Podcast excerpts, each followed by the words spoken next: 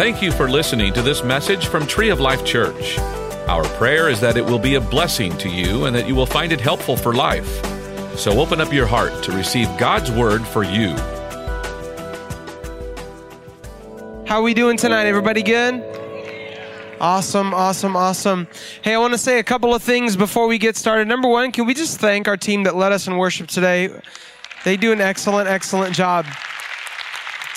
Uh, you know, one thing I love about this church is we have a lot of great worship leaders, and that makes me really happy. Uh, that, you know, it doesn't have to be one person singing, it's a lot of us. Uh, and I don't think God cares who it is as long as it's His praise being sung. And so I, am just really proud of them, uh, just leading strong and leading well.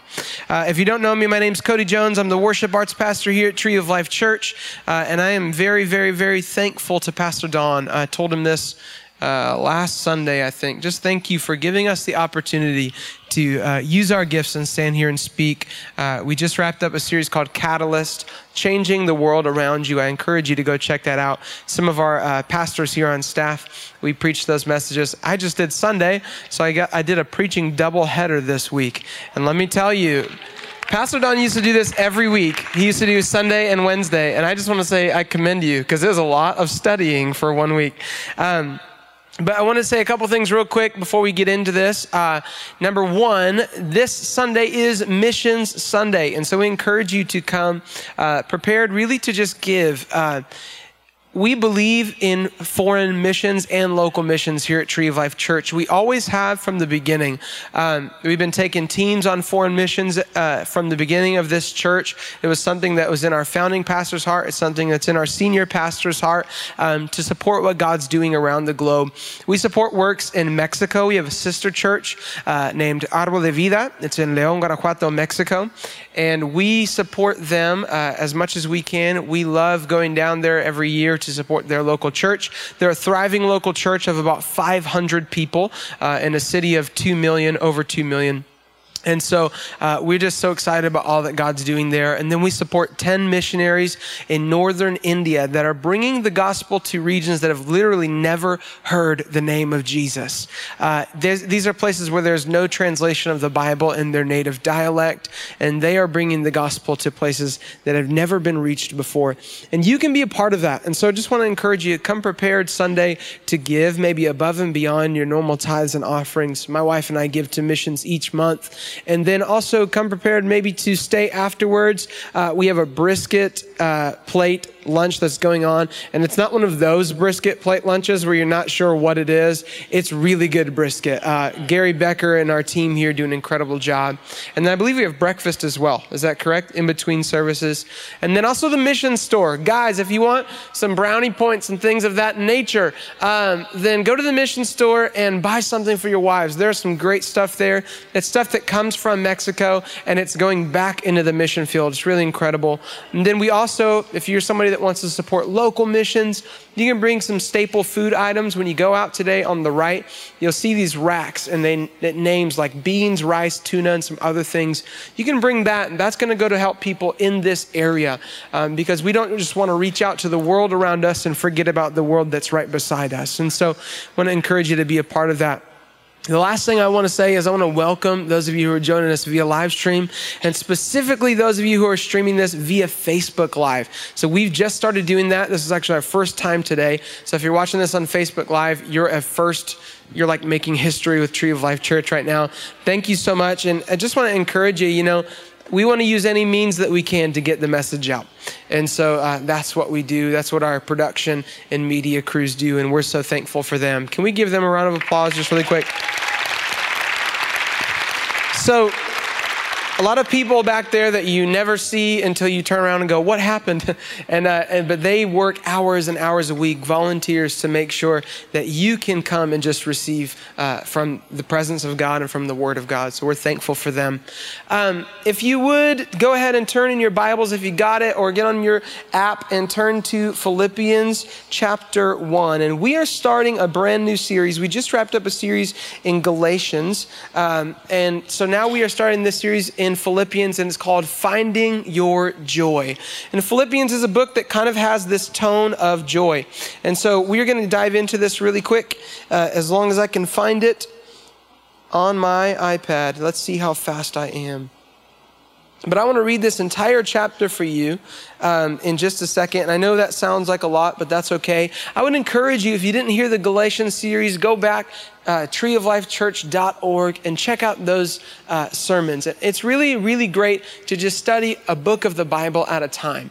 And I would also encourage you with this series in Philippians, maybe go home during the week and maybe even consider reading the book of Philippians in one, uh, just in one pass. It, it won't take you very long. It's actually just a letter that was written by the Apostle Paul, so it's not very long at all.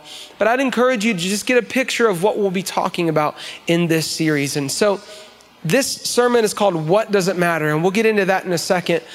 But let me tell you a little bit about the history of the book of Philippians. So, the Apostle Paul, uh, he was a church planner and he was writing to the, the church at this city called Philippi in Greece. And he had planted this church in Acts chapter 16. You can read the account of him planting this church. He had been called to Macedonia. He had this dream, and in this dream, he saw a man calling for him to go there. God gave him a dream to go to Macedonia. So he goes over to this area of what we would now call Greece into Philippi, and he plants a church there. And when he plants this church there, he experiences quite a bit of persecution. Him and his buddy uh, Silas, that were traveling together, they go into this area, they begin ministering, and there was this demon possessed girl who told the future. Um, through the power of a demonic influence. And maybe you're not familiar with things like that, um, but these are kind of things that really do happen in the spirit realm. Um, and so she's following them around and she's basically declaring they're telling the truth. If you want to know how to get saved, then listen to them. But she's under this demonic influence, and it really probably is kind of undercutting the truth of what they're saying. Because how many of you know, and maybe you don't know this, but the Bible says that the demons understand the power that God has, and they tremble when they hear his name. And the demons know the truth. And so she's declaring the truth, but it's undercutting the truth of what Paul and Silas were saying. And it's a, it's a bother to him. So I love this about Paul. He just gets tired of it one day and he turns around and he just says, Come out of her.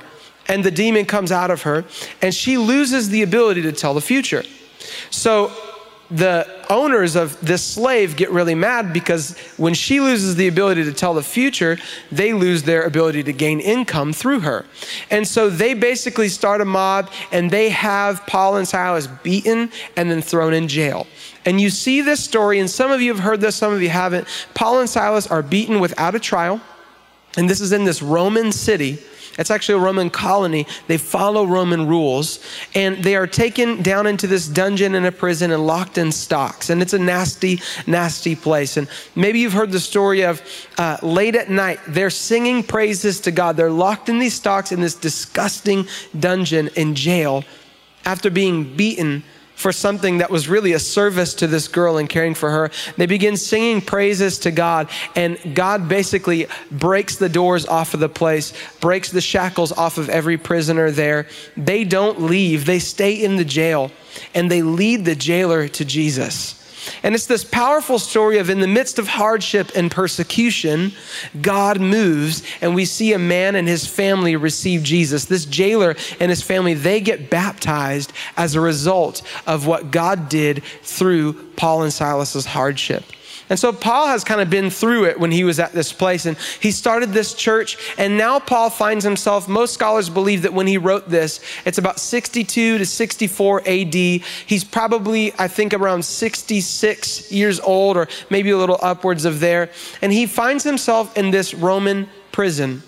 And really, what most people believe is that he is imprisoned in Rome itself by the imperial guard, the palace guards, the people who are Caesar's guards and he is going to stand trial before Caesar to declare basically, he's going to stand up and declare who Jesus is to the leader of the Roman Empire. And through all of these hardships and trials, God has positioned him in a place to where he is awaiting his trial to stand before the Roman emperor and to declare the truth about Jesus. And he's writing from basically this prison. And this is what he says. Let's read this in chapter 1. I'm going to read the whole thing to you. It says, This letter is from Paul and Timothy, slaves of Christ Jesus. I'm writing to all of God's holy people in Philippi who belong to Christ Jesus, including the church leaders and deacons. I kind of like that he said, including the church leaders. Like, what was, what was that? Like a slight? No, I'm just kidding. But uh, may God our Father and the Lord Jesus Christ give you grace and peace. Every time I think of you, I give thanks to my God. Whenever I pray, I make my requests for all of you with joy, for you have been my partners in spreading the good news about Christ from the time you first heard it until now. And I'm certain that God, who began the good work in you, will continue his work until it's finally finished on the day when Christ Jesus returns. So it is right that I should feel as I do about all of you, for you have a special place in my heart. You share with me the special favor of God, both in my imprisonment and in defending and confirming the truth of the good news. God knows how much I love you and long for you with the tender compassion of Christ Jesus. So we can see that he's pretty close to the people of this church. I pray that your love will overflow more and more and that you will keep on growing in knowledge and understanding.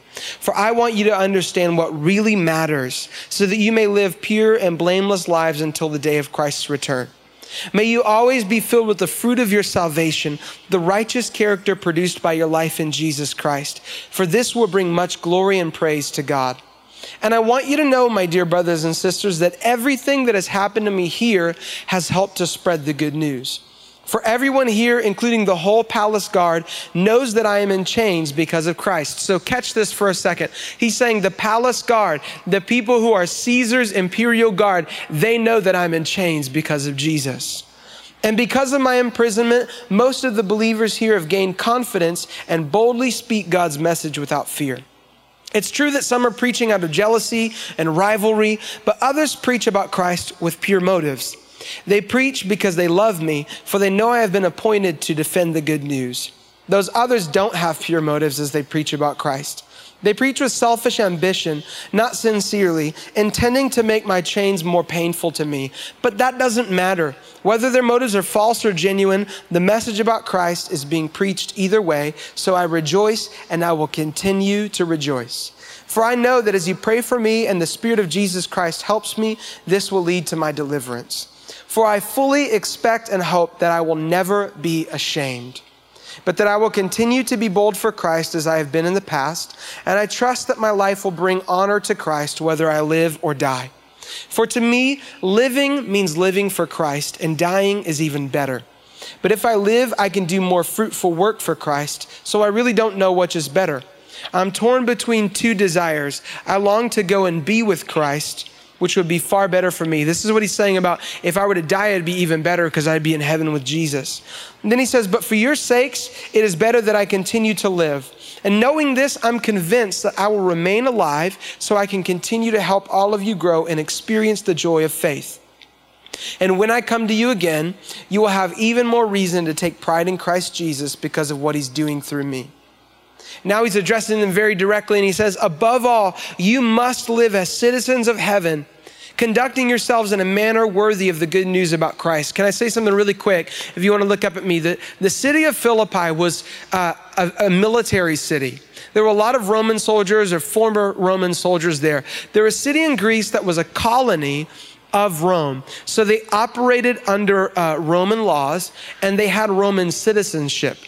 This was a big deal to these people, and they were very proud of their citizenship in this particular city because they got to be a colony of Rome. And Roman citizenship afforded you certain privileges. In fact, when Paul and Silas were beaten and thrown in jail in Philippi, when they took them out of jail, they released them. And Paul and Silas said, No, you're not going to release us because you beat us without a trial and we're Roman citizens. And the city leaders freaked out because they thought since they were from another area, that they weren't Roman citizens. And they realized that they had done something very unjust and against the law. So these people are very proud of their citizenship. And Paul says, above all, above your Roman citizenship, above the privileges afforded to you by being a Roman colony, maybe above the fact that some of you are Roman soldiers that are reading this, or former Roman soldiers. Above all of that, you must live as citizens of heaven, conducting yourselves in a manner worthy of the good news about Christ. Then, whether I come and see you again or only hear about you, I will know that you're standing together with one spirit and one purpose, fighting together for the faith, which is the good news. Don't be intimidated in any way by your enemies. This will be a sign to them that they are going to be destroyed, but that you are going to be saved even by God Himself. For you have been given not only the privilege of trusting in Christ, but also the privilege of suffering for Him. How many times do you hear those words put together? The privilege of suffering for Christ. We are in this struggle together. You have seen my struggle in the past, and you know that I'm still in the midst of it. Look at your neighbor and say, We are in this struggle together. You're like, What struggle? I don't know if I want to be in your struggle. Don't worry about it. Let's pray. Father, we thank you for this day. We thank you for your goodness. We thank you that we get to read these ancient letters and these ancient writings that are so much more than some historical record. Maybe some of us have letters that were passed on from our grandparents and things, and we read them as this amazing historical mem- memoir or a peek into someone's life. But no, God, these are writings that were inspired by your Holy Spirit, that were passed down through millennia and preserved for us to learn about. God, these are writings that are still alive today and active. The Bible says they're sharper than a two edged sword. They can pierce through our hearts and show us who we really are and show us who you really are and how we can grow to be more like you. So, Holy Spirit, as we learn about this word right now, we pray that you would reveal it to us. Maybe there's some of us today who came in skeptical and far away from God, and we don't really care what this word says. God, I pray in the name of Jesus that we would just have open hearts by the Holy Spirit. I pray in the name of Jesus that those of us who've maybe heard this chapter a million times and have been walking with Jesus for 30, 40, 50 plus years, that there would be something fresh and new about this today because we can all stand to learn something new from your word. And God, my prayer is that as we convey these truths today, that it doesn't come from my mind, but it comes from your heart and your spirit. In Jesus' name, everybody said, Amen. Amen. So, Paul is talking a lot about struggles in this chapter, if you really look at it. And he's talking about these different struggles that he's facing anything from imprisonment all the way to uh, his struggle of, I, I don't know at this point, because he, really, you think about it, he's in this prison in Rome and he's going to stand trial before Caesar, and he understands there's a really strong possibility that he could be executed. And so he's really in this struggle of, well, I don't know if I'd rather just go to heaven. And I would venture to say he's probably thinking, should I believe God that I will be saved and that I'll be spared? Or should I just believe God that I'll go ahead and go to heaven because I would really enjoy that? You got to think Paul is the person who Jesus appeared to him on the road to Damascus. So he had this personal, incredible encounter with Jesus. You got to think Paul is the person that said, I know a man once who was caught up and went to heaven. And most people think that he was talking about himself. He's encountered and experienced these things. And so he probably is thinking, I would really rather be in heaven. So there's this struggle of I don't know what I really want, if I want to go to heaven or if I want to stay on this earth. There's a struggle of being in prison. And I want to talk to you about four types of struggles that I believe we can see in all of this. Number one, the first struggle is circumstances. In verses 7 and 12 through 14 and 29 through 30, he's talking about his imprisonment. Now, this is a circumstance that was not his fault. Paul didn't go to prison because he was doing something bad. Paul went to prison because he was doing something good. He was proclaiming the gospel message of Jesus Christ. And sometimes you can't control what life throws at you. We live in a broken world and bad things happen to good people. People ask that all the time. Why do bad things happen to good people? Can I tell you this? It's not God's fault, it's people's fault. Because Adam, the first human ever, messed everything up when he sinned in the garden, him and his wife Eve. And we live in a broken, fallen world. Do you know how I know that? Because you don't have to teach a two year old to do something wrong, you have to teach them to do something right.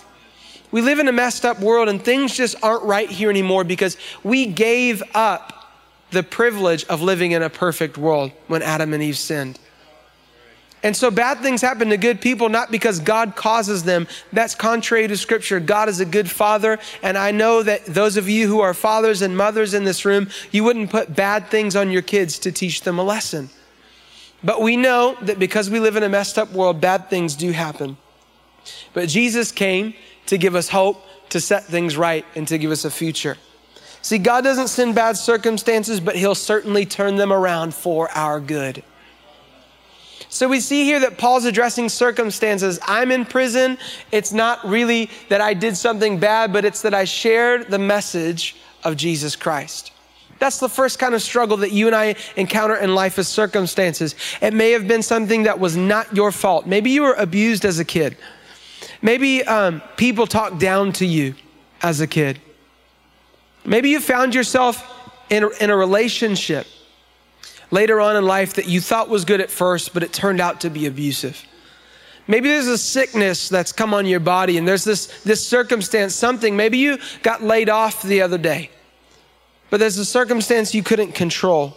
The second thing is personal conflicts. In verses 15 through 18, we see Paul is talking about, I don't know if you caught that, he's talking about people who are out there and they're preaching the gospel not out of pure motives, but out of selfish ambition and really to kind of be a, a, a pain to him.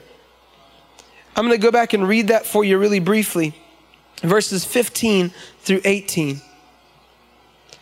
He talks about some are preaching out of jealousy and rivalry. And then he talks about they don't have pure motives as they preach about Christ. They preach with selfish, selfish ambition, not sincerely, intending to make my chains more painful to me. You know, sometimes in life, you're going to have personal conflicts. Personal conflict is a natural part of life, and it takes great strength to work through it.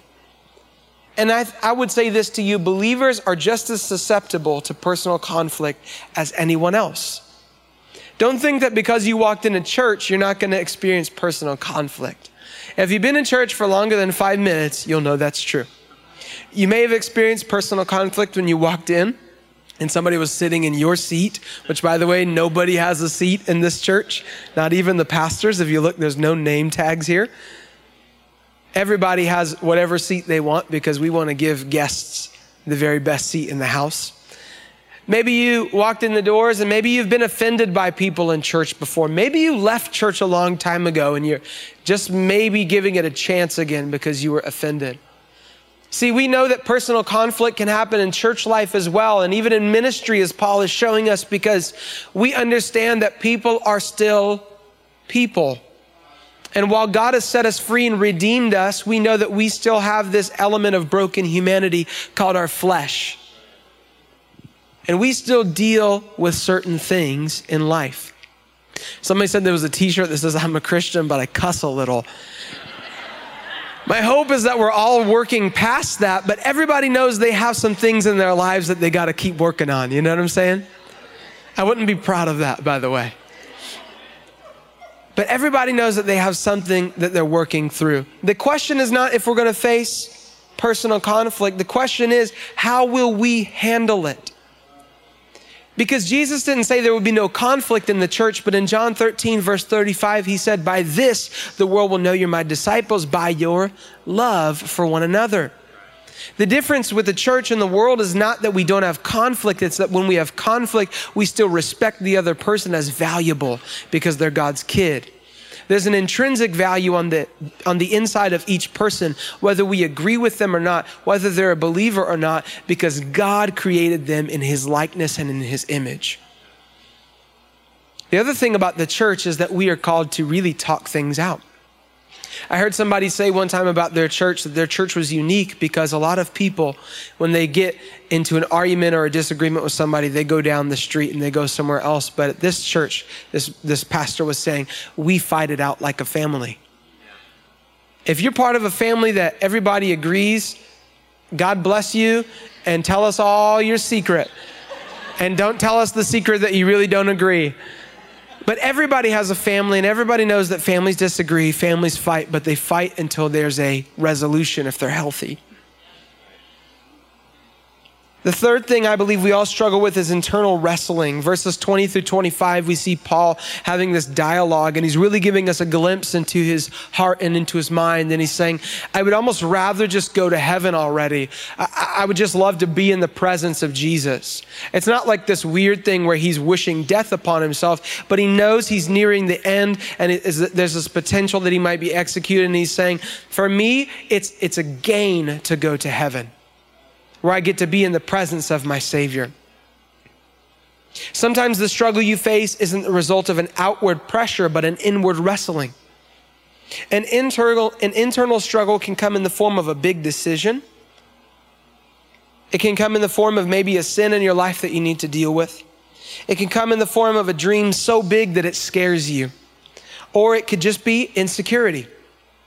Maybe it's just, I don't know if I'm good enough. You know what? There are so many people in the Bible who struggled with insecurity. And one of my favorite things about the Bible is that it highlights the struggles of the heroes. When, when, when the angel of the Lord shows up to Gideon and calls him a mighty man of valor, Gideon proceeds to tell him how lame he is. And he comes to him while he's hiding, anyways.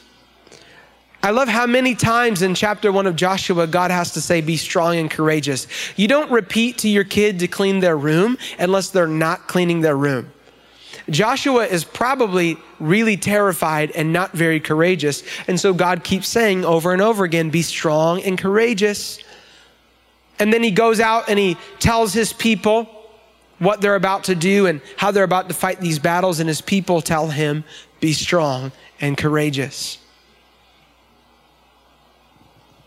But maybe there's an internal wrestling in your life, and wrestling with your own thoughts and emotions can be every bit as difficult as struggling with people because you're debating with yourself.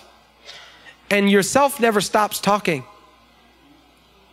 But here's the thing this is the importance of godly relationships. Have people who can talk you through your internal struggles. Have you ever told somebody about your insecurity and they were just like, What? You struggle with that? Like, not like you're dumb for that, but I would have never guessed.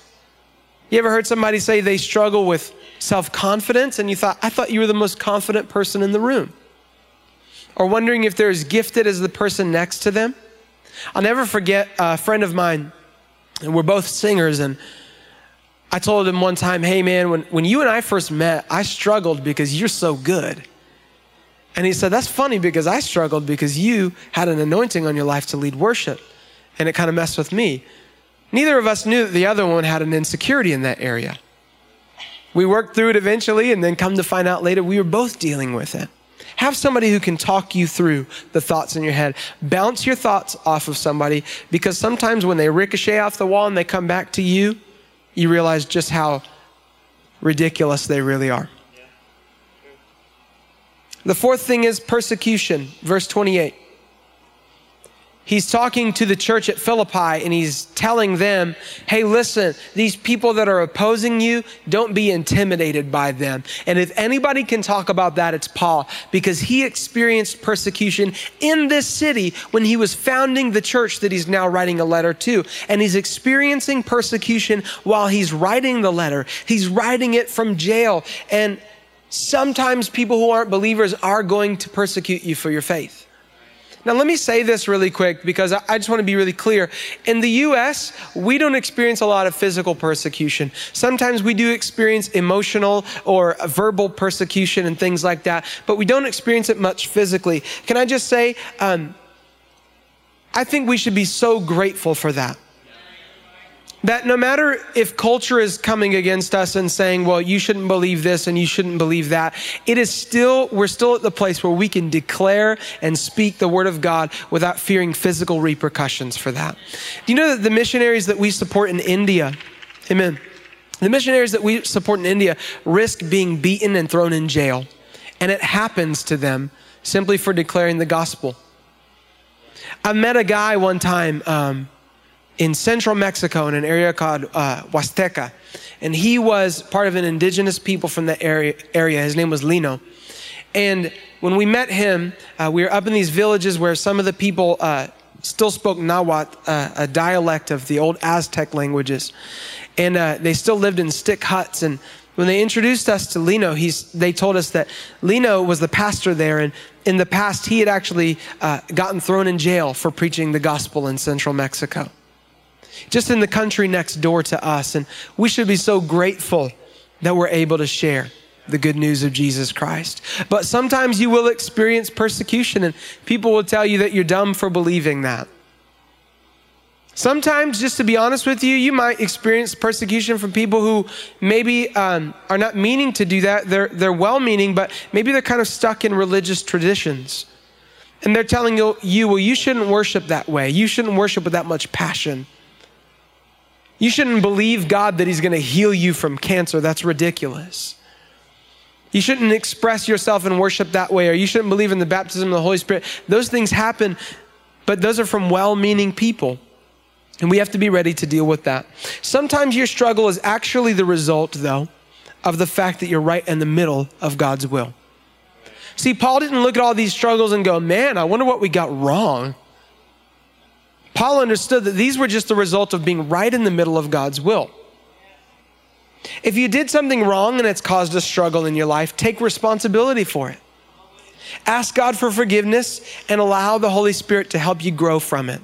And you know, the context in which you grow best is the context of community.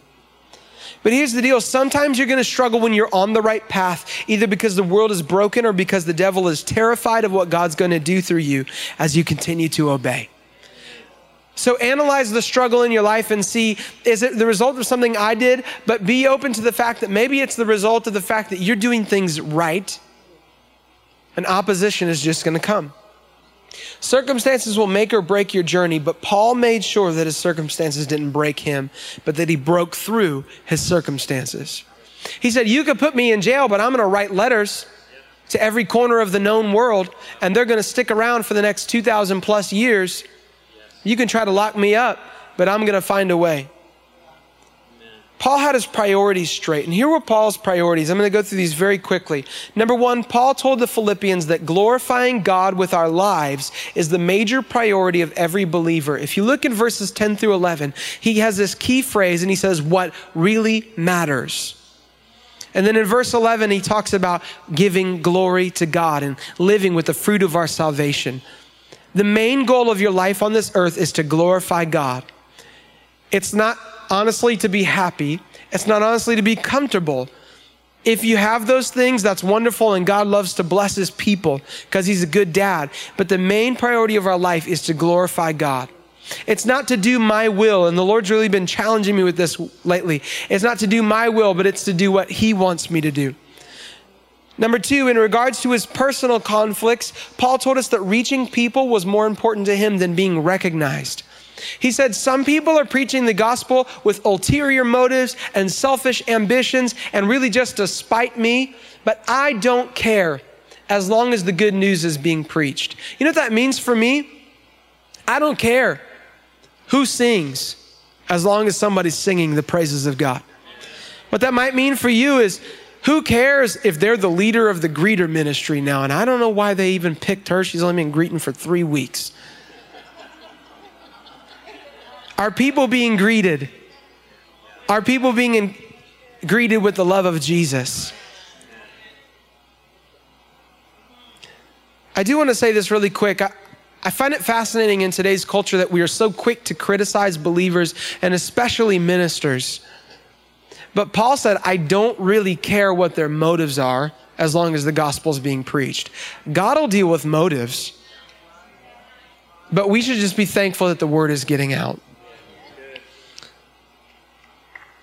Number four, the last thing, uh, number three, I'm sorry, in regards to his internal wrestling, Paul told us that helping people grow in Christ was more important than his own comfort or desires.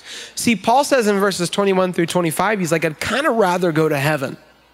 I'd kind of rather be in the presence of God, free from all of my pain. Paul had scars all over his body from the many times that he had been beaten for sharing the message of Jesus Christ. He probably had pains because of the physical, just um, the physical, just pain that he had endured through all of his missionary journeys.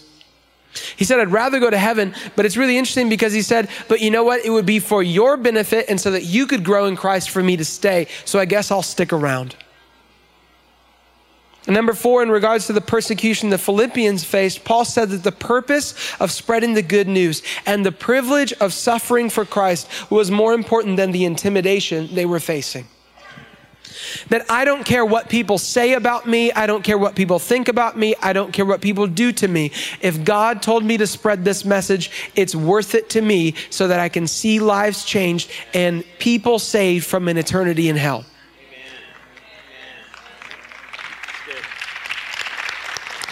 So here's what I want to share with you really quickly. There's three things that I believe Paul understood. Number one, priorities.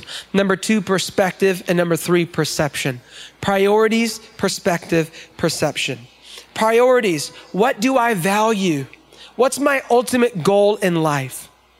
Proverbs 29 18 says that where there's no prophetic vision, people run wild or they cast off restraint. What's the goal that's keeping you going in a certain direction? Number two, perspective. How do I see my circumstances? What's the lens with which I view the world? Have you ever put on sunglasses and they were tinted and everything just looked like it was a different color? I remember I was snowboarding one time and I had these brown, like polarized goggles. And when I would take the goggles off and look at the snow, the snow was like neon purple. The lens with which I was viewing things was coloring my vision. And then perception how does a setback or a success make me feel? My priorities will determine my perspective, and my perspective will determine my perception. My priorities determine my perspective, how I look at things. And my perspective determines my perception, how things make me feel. You can't predetermine your circumstances, but you can predecide your perception. Because joy is a choice. In verse 18, Paul is very clear about that. And he's telling people that he is going to rejoice. It's a choice that he's making. It's the result of predetermined priorities that cause you to view life God's way. Because when we view life God's way, we can always have joy because we know that He causes everything to work together for the good of those who love Him and who are called according to His purpose for them, according to Romans 8 verse 28. That life may have thrown a curveball at you. The devil may have really put something in your path, and not everything is the devil, by the way. If you didn't find your keys the night before and now you can't find them and you're late for work, it's not the devil's fault, it is your fault. But something may have happened in your life, and God can turn anything around for good if you'll trust Him. So today you have the power to choose your perspective. You can view a circumstance as an opportunity to complain or an opportunity to display God's goodness to the world around you. The world has never, I don't think anybody's ever come to Jesus because of our complaints. Nobody's ever heard a Christian go, I'm so frustrated about my life and said, I want to be like them. But when they have said, you know what, my life is a wreck right now, if I'm honest with you, because really following Jesus and joy is not about glossing over circumstances and pretending they don't exist. But it's about saying, this is what it looks like right now, but I know that God's gonna turn it around and something good is coming.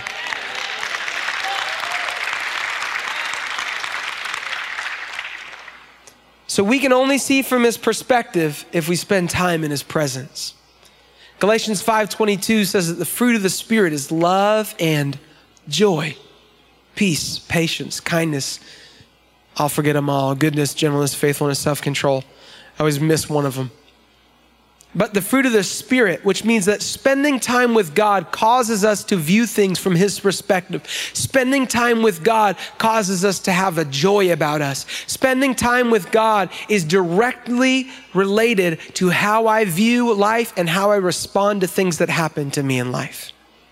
As you begin to think like I'm sorry, the more time you spend seeking God and reading His Word, the more time you'll begin to think like Him. And as you begin to think like God, your priorities will align with His and you'll view life the way He does. When you begin to do that, you will truly count it all joy, as it says in James 1 2 you begin to see that no matter what this circumstance looks like, I've got a goal. My goal is to give glory to Jesus. My, my goal is to bring as many people as I can with me to heaven. My goal is to serve with a faithful and a humble heart in the local church. My goal is to make his name famous in this earth. And nothing is going to stop me from getting closer to him, bringing him glory, and leading other people to him. When we do that, we can truly choose joy. So here's the thing choose joy today, knowing that God can turn anything that comes against you around to bring people close to Him and to glorify Him. We hope that you enjoyed this message. You can find more messages and information about Tree of Life Church at treeoflifechurch.org. We'd like to invite you to come visit us at 5513 IH 35 South in New Braunfels, Texas. Or you can watch us on live stream. Thank you again for listening.